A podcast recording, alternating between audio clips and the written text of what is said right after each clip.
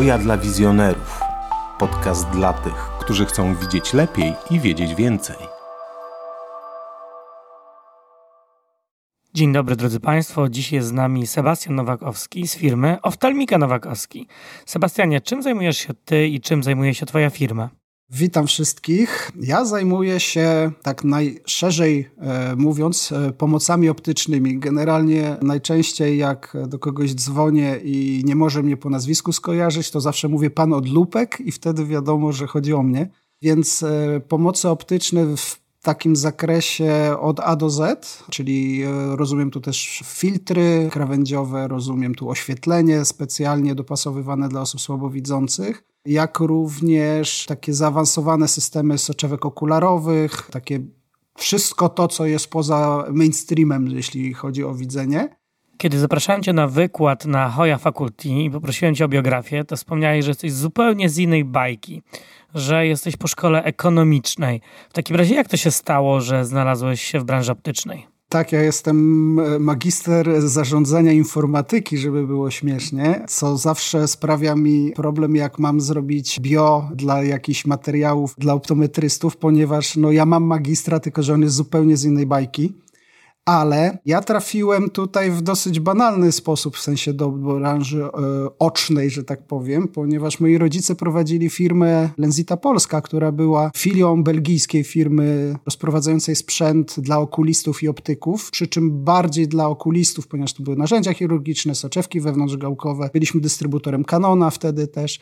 Więc ja generalnie od 15 roku życia jeździłem na imprezy optyczne, targi. Kiedyś to jeszcze targi optyczne były co tydzień, bo znaczy giełdy optyczne, to targami to ciężko było nazwać. To były takie czasy, że brało się oprawki w torbę i się jechało, prawda? No, I optycy potem chodzili z takimi siatami też co już zniknęło w zasadzie zupełnie. Pamiętam czasy, kiedy jeździliśmy z tymi pierwszymi autorefraktometrami Canona i się pakowało ileś tam sztuki, ile człowiek wziął, to z łóżka w Wersalce, tam w hotelu w Sosnowcu na przykład, to było porozkładane wszystko, ludzie brali te autorefraktometry, zostawiali gotówkę, potem rodzice jeździli z takimi siatami. Piękne czasy to było, kiedy zresztą wiem, że wielu optyków tak zaczynało, obecnych e, potentatów, że mieli autorefraktometr wytoczony przed zakład optyczny, była kolejka pacjentów na komputerowe badanie wzroku, bo to był hicior wtedy. No i, i, i, i tak badali. Na samym początku wspomniałeś, że oferujesz produkty, które są poza mainstreamem optycznym, produkty dla osób słabowidzących. Jak się pracuje z takim pacjentem? Najprościej można powiedzieć tak. Jak komuś nie pomagają zwykłe okulary i on dalej z nich nie widzi dobrze, to znaczy, że jest słabowidzący. I w tym momencie jest to pacjent, którego należy skierować na rehabilitację, powiedzmy, ponieważ dobór pomocy optycznych jest tylko częścią rehabilitacji, procesu rehabilitacji. Niestety ten system w Polsce no może nie jest perfekcyjny, ale sam dobór jest, jest tylko jednym elementem. I łatwiej jest, kiedy ktoś widzi stosunkowo jeszcze nie najgorzej, łatwiej jest go nauczyć, przyzwyczaić na tych małych mocach do korzystania z pomocy optycznych, niż e, czekać, aż no, praktycznie nic nie będzie widział i wtedy zaczynać trzeba od, od jakichś olbrzymich powiększeń i niewygodnych w stosowaniu pomocy optycznych. Tym bardziej, że ludzie pacjenci, ta grupa, którą możemy przywrócić, że tak powiem, społeczeństwu, ponieważ mówię tak dlatego, że to są osoby, które bardzo często się izolują, zamykają się w czterech ścianach, popadają w silną depresję bardzo często, dlatego też między innymi psycholog jest ważnym elementem rehabilitacji wzroku. I no tak wycofują się z życia e, codziennego, a w pomocach optycznych my jesteśmy w stanie zrobić tak, że praktycznie większość czynności mogą być wykonywane znaczy może nie tak jak dotychczas, ale te same e, czynności, które do tej pory pacjenci sobie wykonywali, będą mogli dalej wykonywać. Po prostu będą to robili troszeczkę inaczej i troszeczkę wolniej. To w jaki sposób dobiera się pomocy dla osób słabowidzących? Czy trzeba mieć jakieś specjalne narzędzia i czy to jest trudne? Tak rozpoczynamy pierwsze czterogodzinne szkolenie z doboru pomocy optycznych mniej więcej. E, więc jak się dobiera, czy to jest trudne? Zawsze gorzej brzmi niż, niż faktycznie wygląda i ja dlatego tutaj jestem fanem rzeczywistych doborów, czy to w ramach szkoły, e, czy to w ramach takich szkoleń dla osób e, mających dobierać pomocy optyczne, ponieważ to zawsze lepiej wygląda niż brzmi. I y, często studenci zawsze mi mówią, że jak ja bym wiedział, wiedziała, jak to, że to tak wygląda, to bym lepiej na tym wykładzie słuchała, bo, bo tak to się przesypia na niektórych elementach, a potem się okazuje, że to w praktyce to, to, co ja mówiłem, to faktycznie funkcjonuje i tym pacjentom pomaga.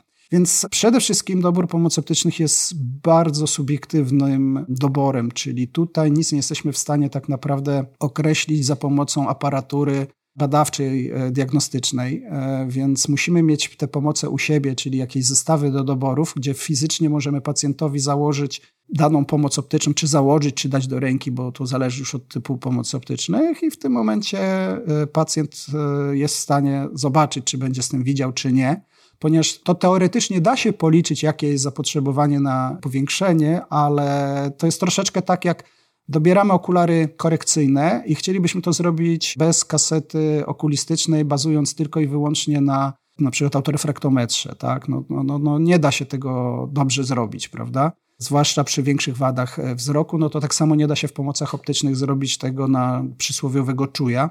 Czy jest to trudne? Ja uważam, że nie.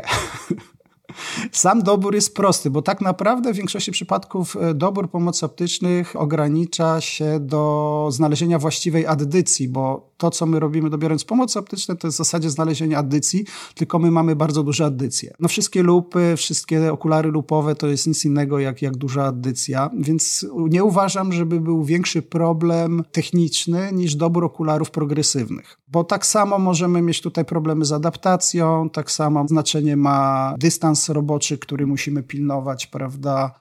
Może, nie, może, może w okularach progresywnych nie jest to aż tak bardzo istotne jak w, w przypadku pomocy optycznych, no ale idea jest bardzo podobna. Ja uważam, że każdy optometrysta, który umie dobrać okulary progresywne, to spokojnie powinien sobie też poradzić z pomocami optycznymi, także to, to nie jest trudniejsze.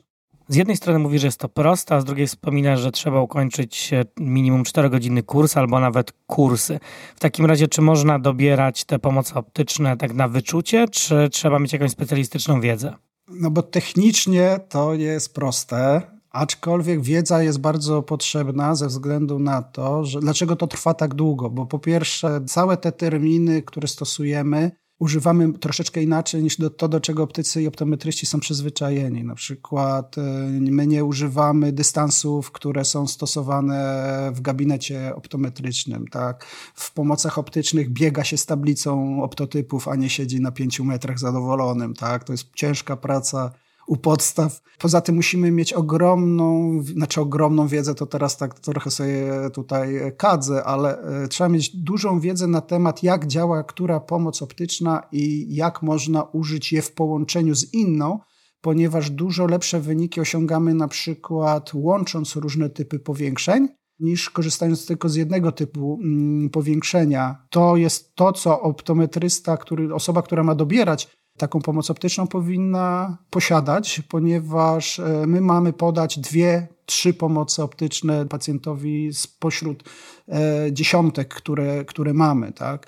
No bo e, powiedzmy, że taki standardowy zestaw, który nam służy do doboru, to są lupy, no to jest powiedzmy 16-17 różnych powiększeń samych, tak? Potem mamy okulary lupowe pryzmatyczne, okulary lupowe niepryzmatyczne, e, systemy lornetkowe wszelkiego rodzaju, gotowe, robione Keplera, Galileusza, e, elektroniki, cała masa, oświetlenie, filtry. Tego jest dużo i po prostu musimy wiedzieć, że przychodzi nam pacjent i mówi, że ma zapotrzebowanie na czytanie książek i czyta dużo, to robimy coś innego niż w sytuacji, kiedy przychodzi pani i autentyczna sytuacja, którą no, wszyscy moi studenci na, na, pewno słyszeli, bo ją zawsze przytaczam, pomoc optyczna do obierania ziemniaków. To jest pomoc optyczna, to jest pomoc optyczna, to jest problem i to jest problem do rozwiązania, natomiast to, czego użyjemy ze względu choćby na potrzebne dystanse robocze i potrzebną jakość optyki i powiększenie,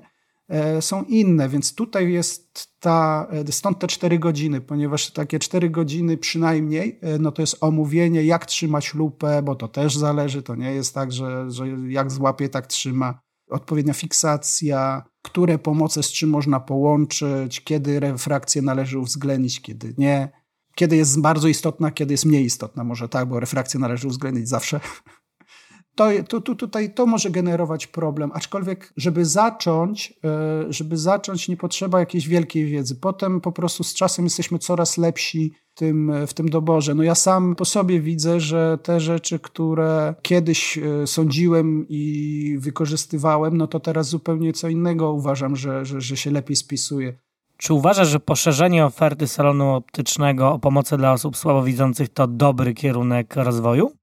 Ja uważam w zasadzie, że to jest jedyny możliwy kierunek rozwoju, w sensie może nie takim, żeby robić tylko pomocy optyczne, bo no to jeszcze nie, bo ja znam jedną osobę, która żyje tylko z pomocy optycznych, dobierając pomocy optyczne. Generalnie mm, wynika to z tego, że społeczeństwo się starzeje i tutaj demografia wymusza na nas zastosowanie tych rozwiązań zaliczanych do pomocy optycznych. I, i, i e, jeżeli chcemy mieć ofertę w zakładzie optycznym kompleksową, żeby klienci nie odchodzili z wiekiem, a żyjemy coraz dłużej, więc tych starszych będzie więcej jak tych młodszych, ja zawsze mówię od dwóch razy do sześciu razy powiększenia w lupach, w zwykłych lupach, tylko podświetlanych, porządnych, z dobrą soczewką, to jest coś, co każdy zakład powinien po prostu mieć, bo to jest taka pula, że nie trzeba bardzo człowieka uczyć, a już wychwycimy, że o kurczę, to faktycznie może pomóc, tak? Więc w momencie, kiedy nie zajmujemy się tak na poważnie pomocami optycznymi, bo ja rozróżniam poważne i niepoważne zajmowanie się pomocami optycznymi,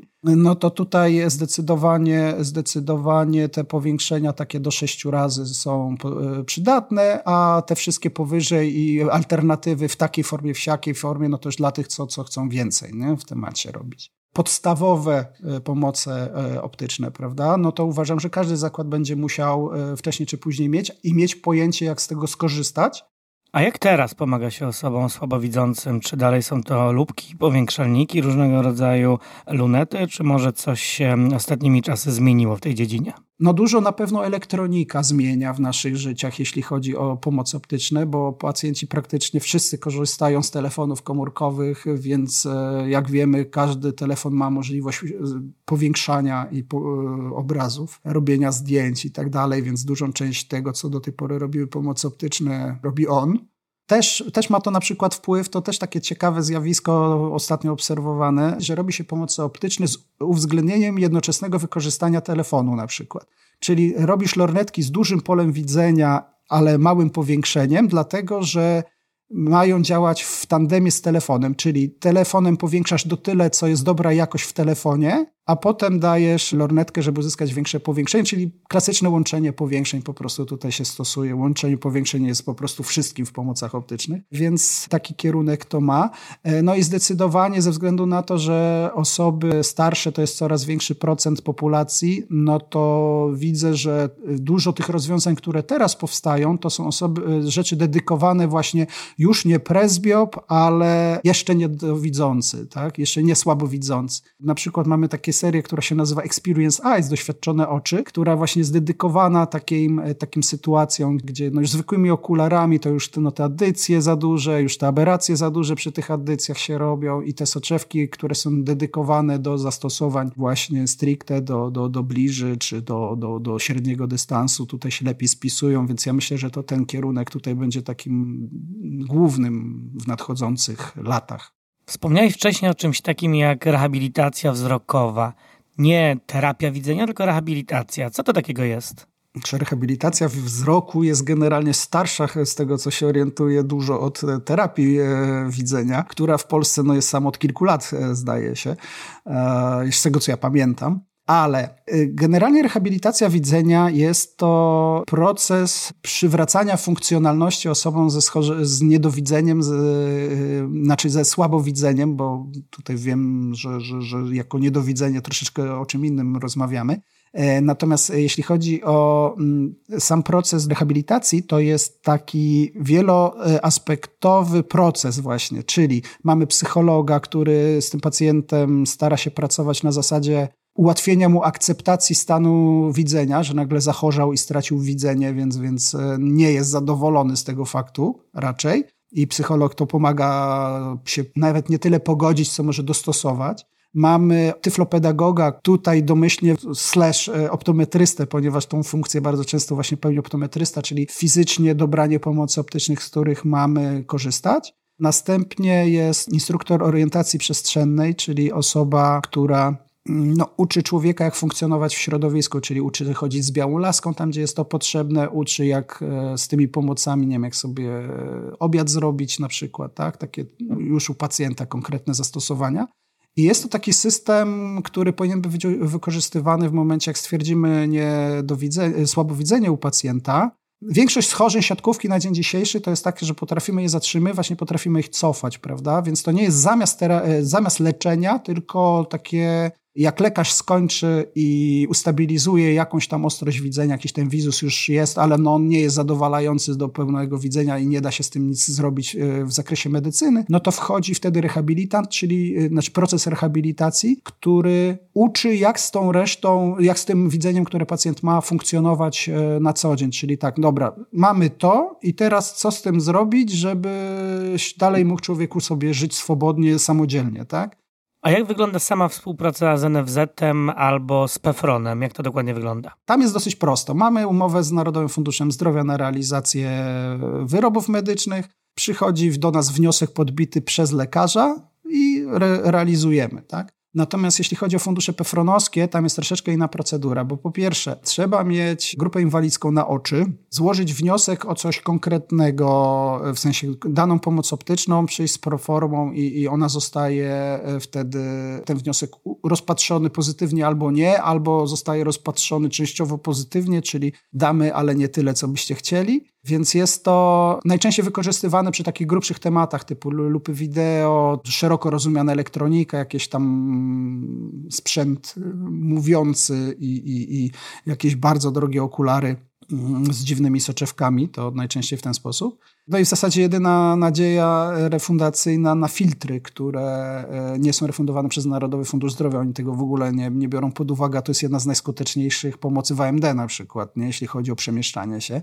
No ale lupy wideo też nie ma w NFZ i, i, i, dla nich to nie jest żadna pomoc optyczna. To jest w najlepszym przypadku lupa, e, a lupa to 80 zł. No więc w ten sposób. E, natomiast e, już prędzej dofinansowanie można dostać, to też są fundusze pefronowskie, ale bardziej na zasadzie takiej że, że, że się należy pacjentowi, to jest taka refundacja z, zazwyczaj przez powiatowe albo miejskie ośrodki pomocy mm, społecznej prowadzona, gdzie można dostać dofinansowanie w kwocie 150% tego, co refunduje NFZ do jakiejś tam pomocy optycznej. Ja myślę, że dla osób, które tutaj chciałyby więcej konkretnych informacji, bo myślę, że część osób się dowiedziała, że takie możliwości są właśnie po wysłuchaniu tego, tego co teraz powiedziałem, na już wspomnianej stronie Polskiego Związku Niewidomych, e, a zwłaszcza przychodni e, Polskiego Związku Niewidomych, jest opisane wszystkie źródła finansowania, jakie można e, uzyskiwać, łącznie chyba z wnioskami, z tego co pamiętam, bo sam często korzystam na zasadzie takiej, co tam nowego wymyślili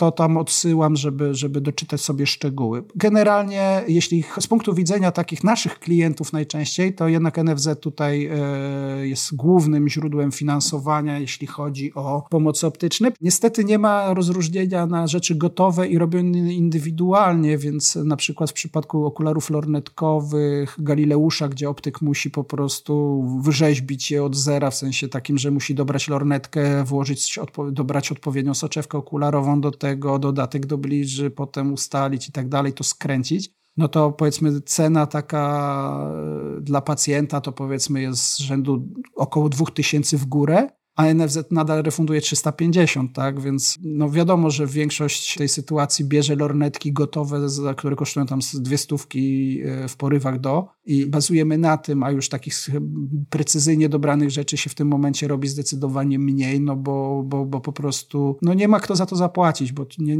jest duża poprawa, jeśli chodzi o majętność pacjentów, którzy ja przez to, że ja się trochę długo tym zajmuję, no to ja pamiętam, że nawet przy tych wyższych refundacjach to był czasami problem żeby pacjent sobie mógł na coś pozwolić, a teraz jednak dużo jest pacjentów, które stać na pomoc optyczne. To, no, to, to się zmieniło przez te 15 lat, czy tam ile te pomoc optyczne ja prowadzę. To w takim razie przy tych wszystkich problemach z refundacją, czy z punktu widzenia ekonomicznego uważasz poszerzenie oferty o pomocy dla osób słabowidzących za dobry pomysł?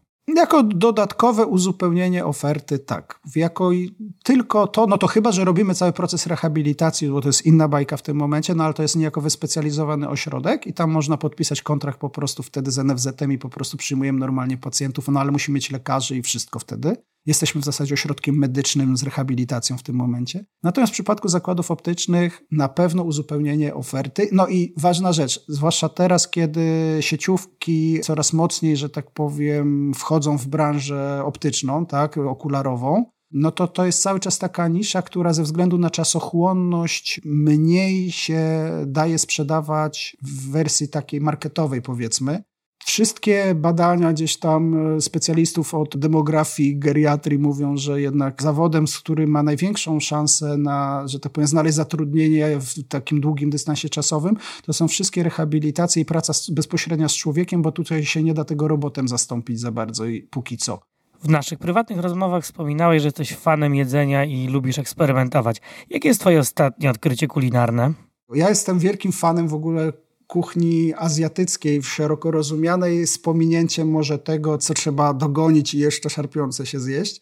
E, natomiast odkryłem głównie jako proces produkcji, ponieważ sam robię kimchi. E, o tym nie wspominałem wcześniej, ale przyjechały dwa lata temu do mnie moja siostra z, ze swoją koleżanką koreanką i jej mamą, którą poprosiłem właśnie o, o nauczenie paru rzeczy i kimchi zostało z nami cały czas, także ja, e, cała lodówka, mam jedną osobną lodówkę w domu na kimchi, gdzie, gdzie stoją słoiki i zawsze takie 10 kilo przetworzone sobie tam dojrzewa. Ja generalnie lubię testować nowe smaki. Nie wszystkie ze mną zostają na dłużej, ale, ale generalnie lubię, lubię jak pachnie, lubię jak jest kolorowo, także, także jest ciekawe. Zresztą sam też staram się, jak gotuję, robić takie rzeczy.